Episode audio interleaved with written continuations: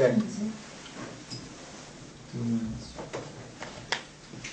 Um, We're gonna finish up uh, early today, um, hopefully by five, or maybe a little sooner. The, um, in the seminar, we're now pay yourself employees and directors first, but the, the vast majority of you um, are, aren't as concerned with this now as, as the other things that we've talked about and what we're, some of the stuff we're gonna talk about in the conclusion. The person that is the most concerned about that left uh, Thursday night, and that's Robert, Bavarian Bob, because he's already accumulated quite a bit of net worth and equity in his transaction, and he's only pulled out maybe fifteen or twenty percent of it. And he's left a lot on the table, so that's why I'm recommending that um, he uh, refinance himself. Because at such low interest rates, even though for the five years ago I said I didn't think interest rates were gonna get any lower, they've gotten lower. And the good news is they've gotten lower. The bad news is when they spring back the other way, like the rubber band example that I talked to about, I don't know how high they're gonna go. Currently, worldwide interest rates are trying to facilitate um, finance of transactions, but right now, as we've talked about in some detail, the banks aren't loaning to small and medium enterprises, SMEs as they're called. They're loaning to larger enterprises and large transactions, because there's no shortage of large transactions. And um, although the mergers and acquisitions is not at a high, it's certainly not what it was in 2008, 9, and part of 10, where it really dried up because of the money. Um, I'm not sure whether the euro is going to hold up. I'm not sure if the EU is going to hold up. But there's enough, uh, enough tension about it with Italy um, and Spain and uh, Greece that, as I told you uh, earlier today, when there's uncertainty, there's great opportunity. So there's certainly great opportunity. Now, I'm not suggesting you go to Italy, Spain, or Greece to buy the assets. Um, But I'm sure there are assets that are cheaper there. If the euro collapses or one of these countries collapse, then you'll be able to buy up assets, you know, for pennies on the dollars. I'm also not suggesting you do that because even though most of you are young enough to ride out a whole cycle, economic cycle, I don't suggest that. You can spend your time better places than fighting for survival in the beginning, fighting finance and fighting for survival, uh, speaking a foreign language, et cetera, et cetera, and then uh, making a fortune in Greece, um, Italy, or Spain. So you don't have to go there. For the people that are in Europe, Central Europe, the Romanians, uh, uh, Austrians, and uh, uh, Britain and uh, U.S., there's plenty of opportunity. Um, Are there any, uh, any questions for anything that we've covered so far? Okay, well, let's get into this, and put a little bit, it's on YouTube. Um, All we discussed for all these hours, these 57 plus hours that we've talked, not including the private time, for at least an hour each of you, uh, some of you more, doesn't mean a goddamn thing if you don't get the money out. Because as I said in the first day, a lot of us have been told, or at least the older generation, have been told, I don't understand any business better than my own, so I'll put my money back in my own business. I'm not gonna be in the stock market, I'm not gonna be in side investments, et cetera, so I'm gonna put my money back in my own business. And then lo and behold, after 5, 10, 15, 25, 30 years, you got your money in your own business and the cycle goes against you, so you're in the shitter. As I've said, for those of you that are 40, and there's not too many people in 40 in the room, there's only three of us that are 40 in the room. Uh, if you're in an upcycle, sell. Because it's a lot easier to build another business up and then try to get out of a second business or third business than to work in the same business 25, 30, 35 years and then sell. Because what did I say? Everybody, 95% of the businesses go up for sale, don't sell year to year because everybody's trying to get rich out of one transaction instead of getting rich out of a series of transactions. Again, that's why you need to take cash out. And you need to cash out not just for yourself, but for your employees and your directors. Good times or bad times, a recession or a boom, always remember to take cash, to pay cash out even if it's tight. Then when it's time to uh, exit, you don't have to squeeze the last penny out of the deal to get wealthy. Remember, 95% of the businesses don't sell on a year-to-year basis. Okay. There's an easy seven, what I, well, it's not, nothing's easy, but what I call the easy seven step to exit. Um, I, I was explaining to uh, one of the gypsy leaders here earlier today that if he wants to know uh, why is it a good idea to exit if you're making good cash and it's cash flowing. Okay. Because you can not always, but you can almost always sell your business for more than it's worth than if you wait for 20 or 30 years to run it uh, either into the ground or run it more profitably. And then you've got the cash, and the cash is yours, then you decide what to do with it on the next cycle. Make your business independent of you.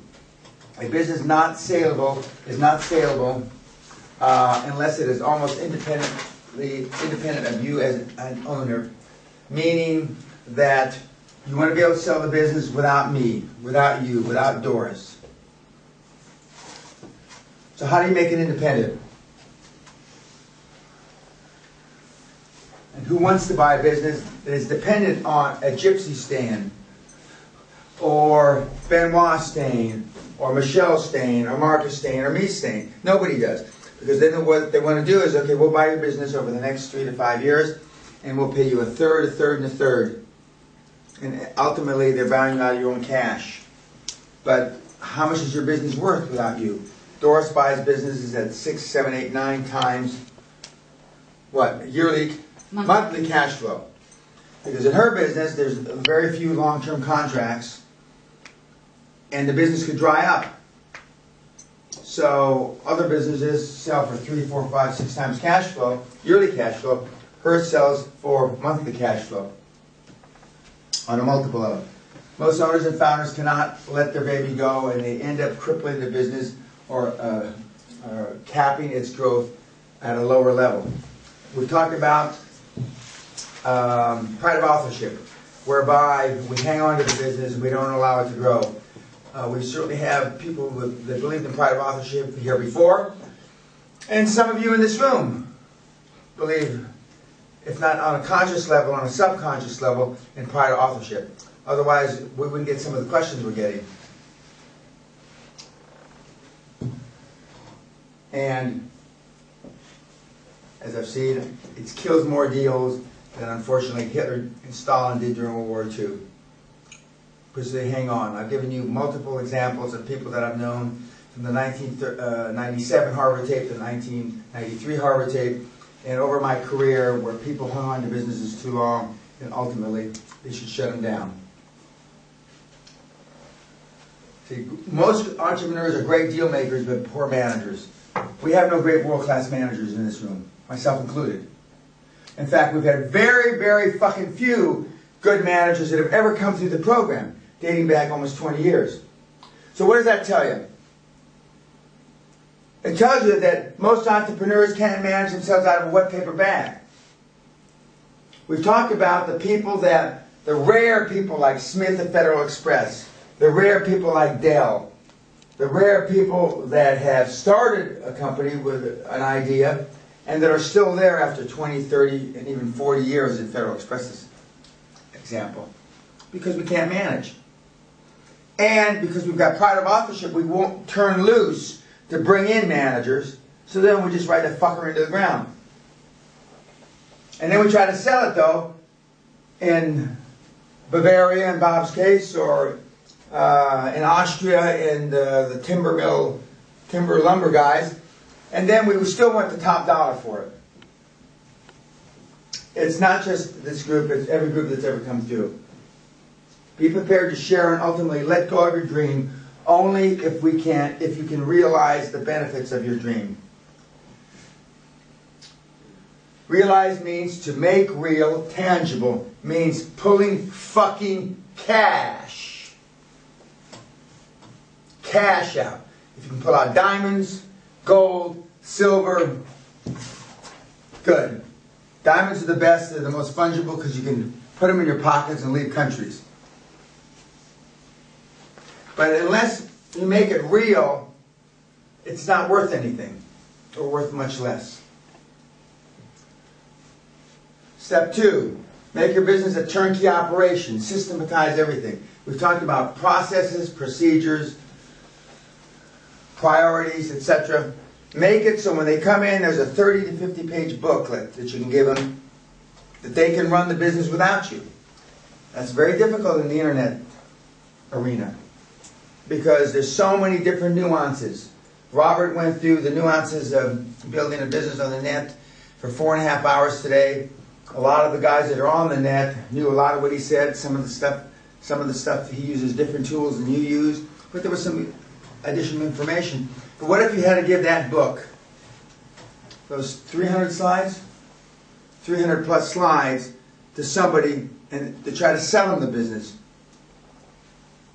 What? What are you crap? What the fuck? It's not possible, unless it was another net guy. And then another net guy is more likely to just replicate it and steal it. Why buy it when I can replicate it and or steal it? That's why assets on the net are so darn hard to sell because it's tough to put a value on. Empower your employees, let them make mistakes.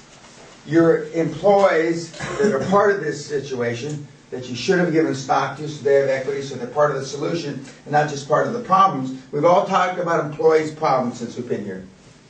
There hasn't been anybody that hasn't cried about employees not doing what they were supposed to do, not what, doing what you expected them to do, and certainly never doing what the fuck you told them to do. So we all know that all businesses are great, except for the fucking employees. Restaurant business is great, except for the employees. Construction business is great, except for the employees. The wedding business that is here is great, except we gotta have the goddamn weddings. We gotta have the fat fucking slappers in here with their mothers. Why can't they just write us a check, or better yet, send us a fucking wire transfer, and not come to our restaurants, not come to our business, and then we don't have to deal with them? Because all this dealing with the employ, the uh, the customers, excuse me, are debilitating in the short term, medium, intermediate term, and long term. So at the end of the day, as I've said at the beginning of the seminar, it's people that make a business, and it's people that make customers, and how to deal with them emotionally in, in, a, in, a, in a profitable yet 21st century, as close to being as politically correct as you can. I'm not that politically correct, so it's tougher for me. I'm 67 years old, and I'm not going to learn too many new tricks. But even an old dog can learn new tricks. I don't mean this in a bad way, but we got an old dog here who's uh, turning a new trick or two, and she's been, been at it a long, long time. And she's gone from a, a bricks and mortars type service business to, of all things, internet scum. Net scum at her age.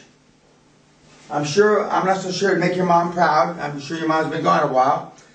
But, and if Doris can learn the scum business, the net scum business, then anybody can. But she's still going to have to deal with people. And it's still emotional bank accounts.